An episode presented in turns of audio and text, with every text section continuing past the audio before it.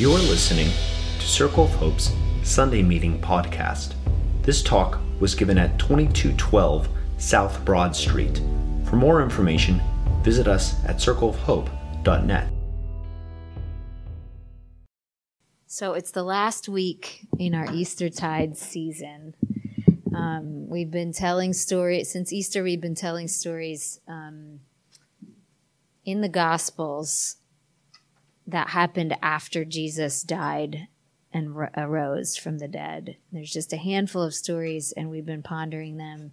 And tonight, I want to I want to ponder with you the very last story in the book of John, um, where Jesus comes to his disciples that are are struggling. They're having a struggling moment, and he kind of helps them do what they're trying to do.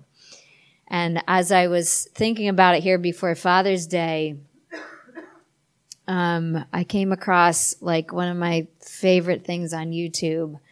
Um, this scene from the 1992 Olympics in Barcelona, where uh, this this guy Derek Redmond was a, a runner in the 400. Um, his dad comes alongside him, kind of like Jesus does with the disciples in this in this story. So I want to play the clip for you. Mike is going to help us. Um, but what's what's basically happening here is Derek is running, trying to run the 400, you know, lifelong dream, and he pulls his his hamstring tears in the middle of the race, which is like one of the most intense, painful injuries that you can get. And his dad comes out of the stands and like fights, somehow gets through the security and runs out onto the track and um, helps him finish the race. Even though, you know, his dad is saying to, you can't hear it in this clip, but his dad is saying, Derek, you don't have to do this. Like, you don't have to finish. And he's like, Dad, I have to. And his dad says, Well, then we're going to do it together. I'm going to cry right now. anyway, watch the clip.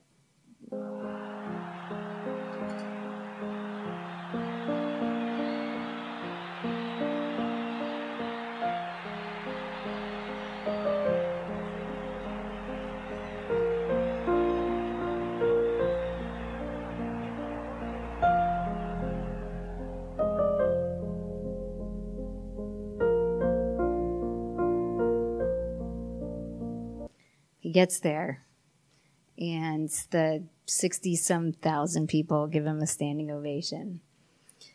But it makes me cry every time because I think we all need to know that when we get hurt, when our dreams get shattered, when we mess up, when we fall down, we need to know that somebody's going to be there, like still believing in us and uh, guiding us home. I, was I, I'm I feel blessed to say that my dad has done that a couple times for me in my life, but even more so, we have a loving father like that. We have a loving father God like that, even if we did not, even if we do not have an earthly father like that.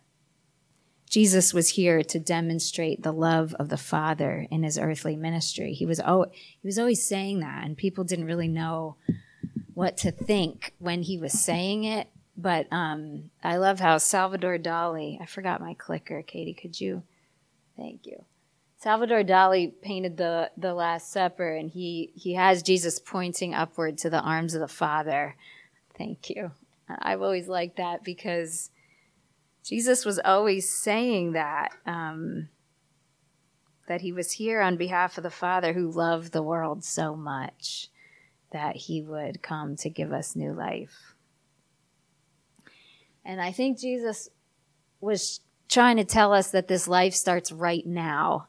And so the, the eternal life starts right now. And so this moment at the end of his ministry, um, I think really demonstrates that he's trying to meet his his guys, his people in this um, moment of struggle and let them know that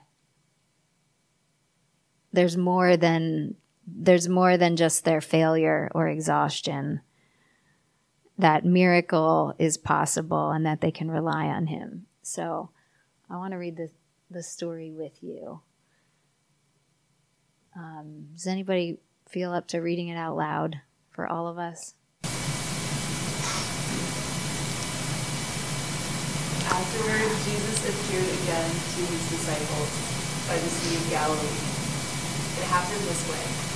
Simon Peter, Thomas, Nathanael from Cana in Galilee, the sons of Zebedee, and two other disciples were together. Going out to fish, Simon Peter told them, and they said, We'll go with you. So they went out and got into the boat.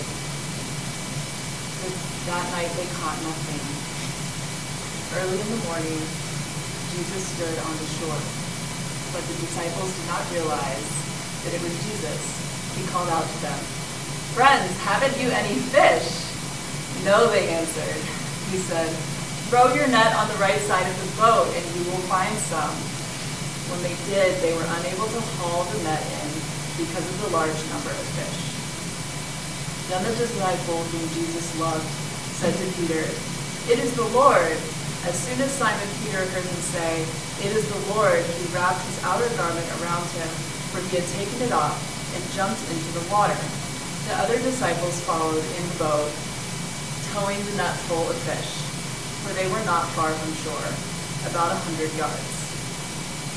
When they landed, they saw a fire of burning coals, there with fish on it and some bread.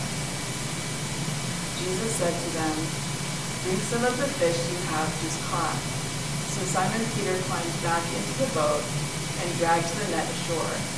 It was full of large fish, 153. But even with so many, the net was not torn.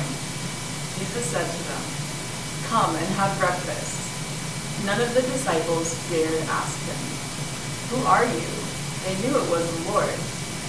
Jesus came, took the bread, and gave it to them and did the same with the fish. This was now the third time Jesus appeared to his disciples after he was raised from the dead. Thanks, Ellen. Thank you. There's lots of great moments in that story, like Peter jumping right into the water. I love that. Um, but it's a story of about a miracle. It's wonderful. But I want to point out tonight that it happens after this moment of great discouragement. Like these guys are up all night, unsuccessfully trying to do what they've been trained to do. They know about fishing, and they're up all night with nothing to show show for it. I think this picture, this painting, kind of shows that discouraged vibe. Um, and it wasn't just the all nighter. I think it was the uncertainty that they were all feeling about like what the heck they were going to do with their lives now that they weren't following Jesus around all day, like in the same way, in the same physical way.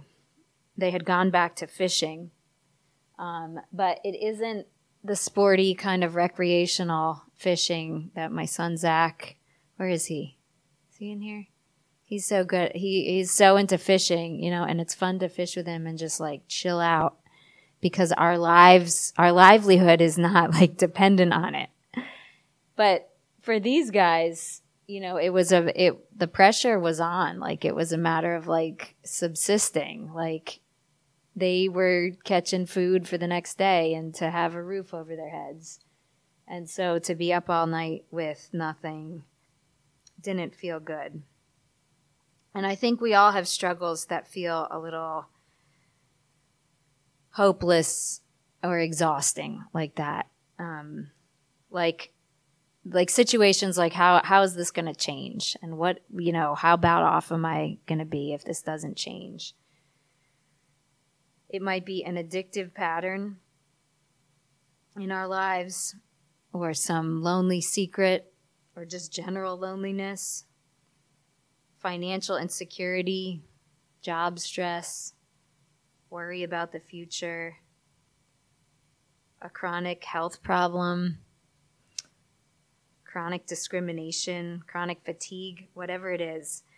I think that most of us have things that could and do make us feel discouraged like that. Blink 182 wrote this song called Up All Night. And uh, Ben was laughing at me at the five because he knows I don't listen to pop punk. But this song got my attention because it, it actually gets to the real questions of value and purpose and belonging um, in that kind of discouragement. You know, like like a, a just a simple situation like that, I think, can bring up the the real questions. And the um, the song is about you know people letting you down, even friends lying and cheating, life being an exhausting game. But the chorus goes, "Do you want me here?" Do you want me here as I struggle through each and every year? And I think that a lot of people are like asking that question in one way or another. Where do I belong? Am I ever going to get better? How do I make this work? Like the life that I've been given, how do I really make it work? And Jesus comes along, you know, in a moment like this, and he just has this simple suggestion um, this small practical suggestion that they should throw their nets on the other side of the lake, uh, on the other side of the boat. And I, I think, um, oh, there's up all night.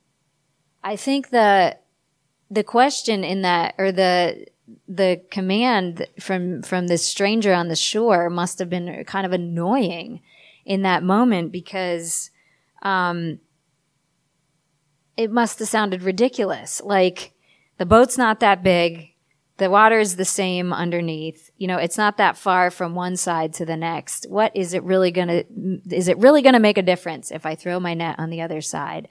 And by the way, Jesus, I already tried that like 200 times, like all night long. I'm sure they were throwing the net on different sides of the boat. And so because this seems like too small of a change to like change anything or or too obvious of an answer to be an answer throw your net on the other side the only thing that the the thing that was really hitting me from this story this week was was simply that we are called to listen to God. We are called to actually listen to the Spirit and to obey, to do what Jesus is actually saying we should do. I know that probably sounds like Sunday school. Um, and obedience is such a trigger word for some of us, you know? Because nobody should be able to tell us what to do, right? We are Americans and we can do what we want. Um, and we are free. But the message of this story seems to say that Jesus has the best in mind for these people that he loves. And um, their obedience to his idea was like, oh, there he is on the side, telling them what to do. Their obedience to his idea was like really fruitful. It was miraculously fruitful that they just did what he said. And I think it's I think it's worth talking about because we often beat our heads against the proverbial wall. I think just trying to make things work our way, right?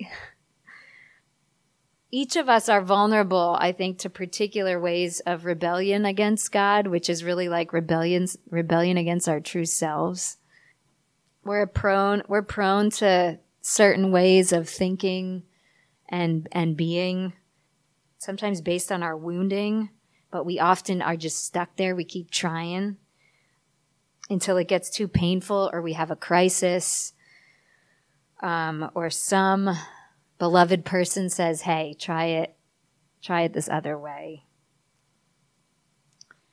And so I want to I want to offer today some hope that that the thing to try in obedience to God, the thing you think that God might be telling you to do, even if it seems too small or too obvious, um, or too like insulting or unappealing, it could actually work in some unimaginable ways if we trust God with it. You know, I, I like that Jesus didn't say, just quit, you know, You guys suck at this. Just bring your net in. You're done for the day. He said, try, try something else. Try it a different way. And I think there's something to that, that Jesus is always, always calling us into. Like, it doesn't matter what happened two minutes ago or two months ago or two years ago in your life. I'm calling you into the future. I'm call, I'm making a way for you to move into the future and you don't know what's going to happen.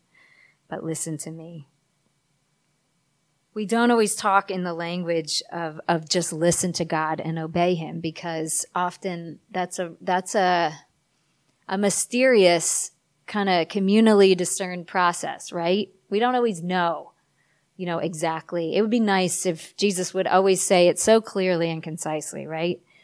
And something would be written in the sky. Um, but that's not always how it is. And uh, especially as a church, we we have to listen to God together a lot for a long time every year to like make our plan for the next year. So we're in that season right now of listening and tomorrow we're going to have a potluck meal here to look at all the discernment from the cells and to discern together with the leadership team like wh- what themes are coming out about what God wants us to do. So that's that's important in community. Um, but often I wonder if you're anything like me, I often know what God is trying is is calling me to do in some sense. Like we kind of know what's right and what's not, right? And and often I think that's the Holy Spirit in us like nudging us toward healing and toward the healing of the world. And so if you feel something like that, Pay attention to it. Don't shove it away. I think we live in a culture of, of likes and high fives and like, um, you know, thumbs up. I guess that's the like symbol on Facebook where everybody's just kind of like, you know, high fiving to their preference. And, um, that's nice. But Jesus, what Jesus is doing is so much bigger than that. There's, there's something else going on here. And he's, I think he's calling us to a lot more. He's, he's, act, he actually is like asking us for our whole, our whole selves, our whole lives. And so when I read this again this week, I thought, well, maybe, maybe I'm making this sound too easy sometimes. Like, so I don't want to mislead you like following Jesus is often feels more like um, repentance than forgiveness. It feels more like surrender than salvation sometimes. It feels more like brokenness than happiness sometimes. More like dying or losing than living or gaining. Sometimes it feels really counterintuitive to not do the easy, comfortable thing that that um, feeds our ego or keeps us stuck in that same like wounding that we're so used to. But I, I, I think the disciples are learning this might be what Jesus is suggesting. He might be calling out of calling us out of that to this miraculously full net of fish. This this abundance that these guys never dreamed. You know, 153 large fish weren't weren't supposed to even fit in that net. They didn't even have a net that was big enough for this kind of catch. They probably didn't even think it existed like in this lake. And then it happened.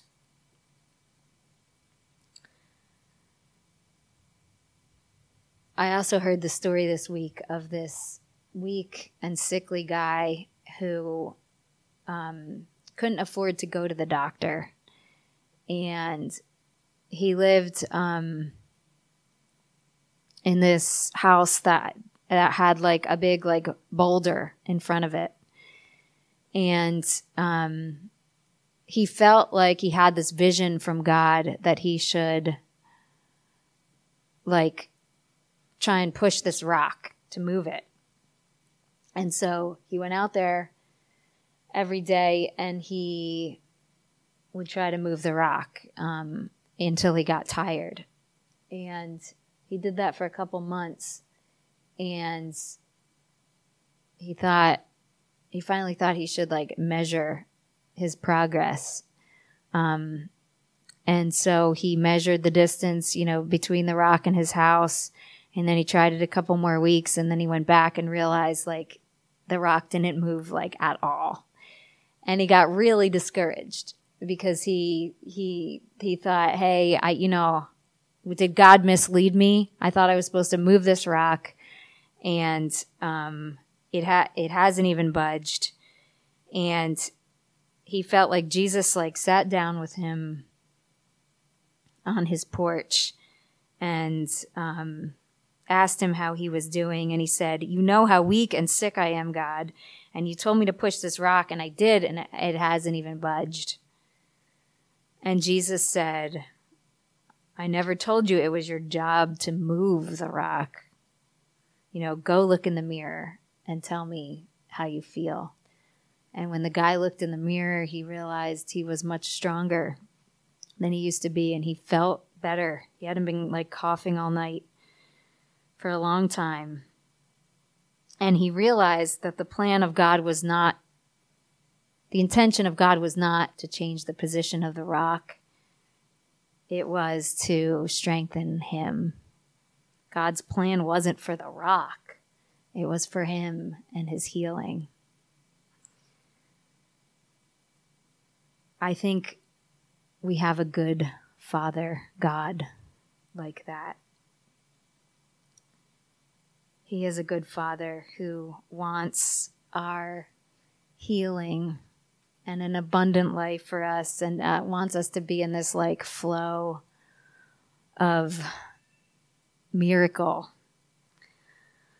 And probably one of my favorite um, images in this story is the last part where Jesus makes breakfast.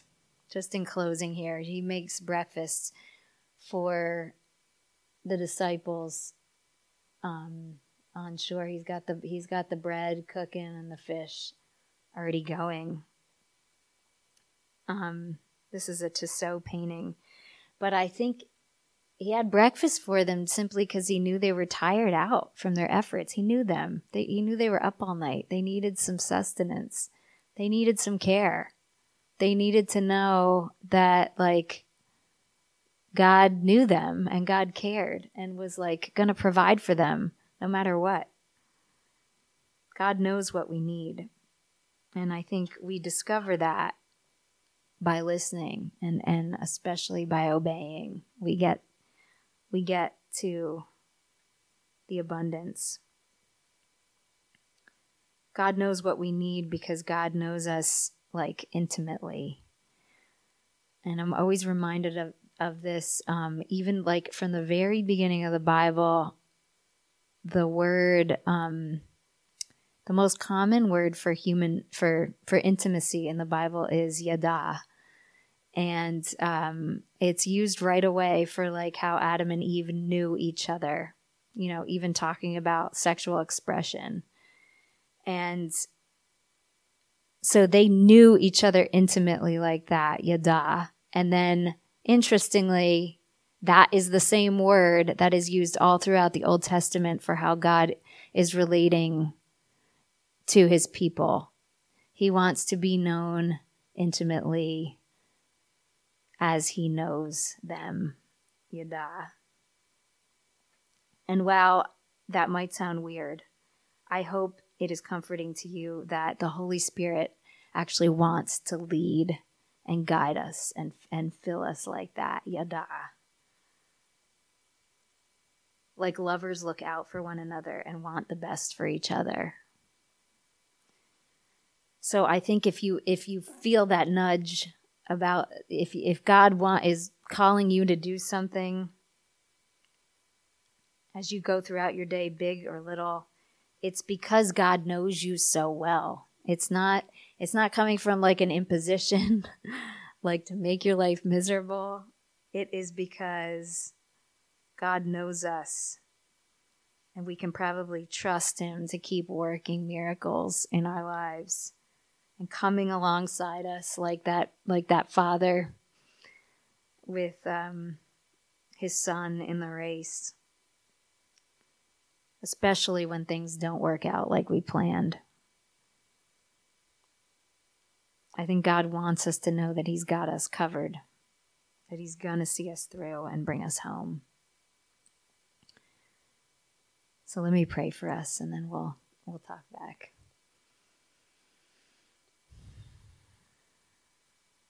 Jesus, thank you for the, the reminder to your disciples that you care, that you want to provide for us. Um, I pray that we could hear your voice, um, that you would help us not to be distracted. And I thank you for the reminder that um, sometimes like the fish are right there like they weren't on the other side of the lake they were right there um, where the disciples were and i pray that um, you could give us that hope and that assurance um, and that when we come to the end of ourselves that it might be a new beginning certainly is the beginning of you and a new opportunity to let you provide for us so help us to trust you this week. In Jesus' name, amen. Thanks for listening to Circle of Hope's Sunday Meeting Podcast. If you want to talk about it or get connected to a cell, you can find one under our Connect dropdown at circleofhope.net.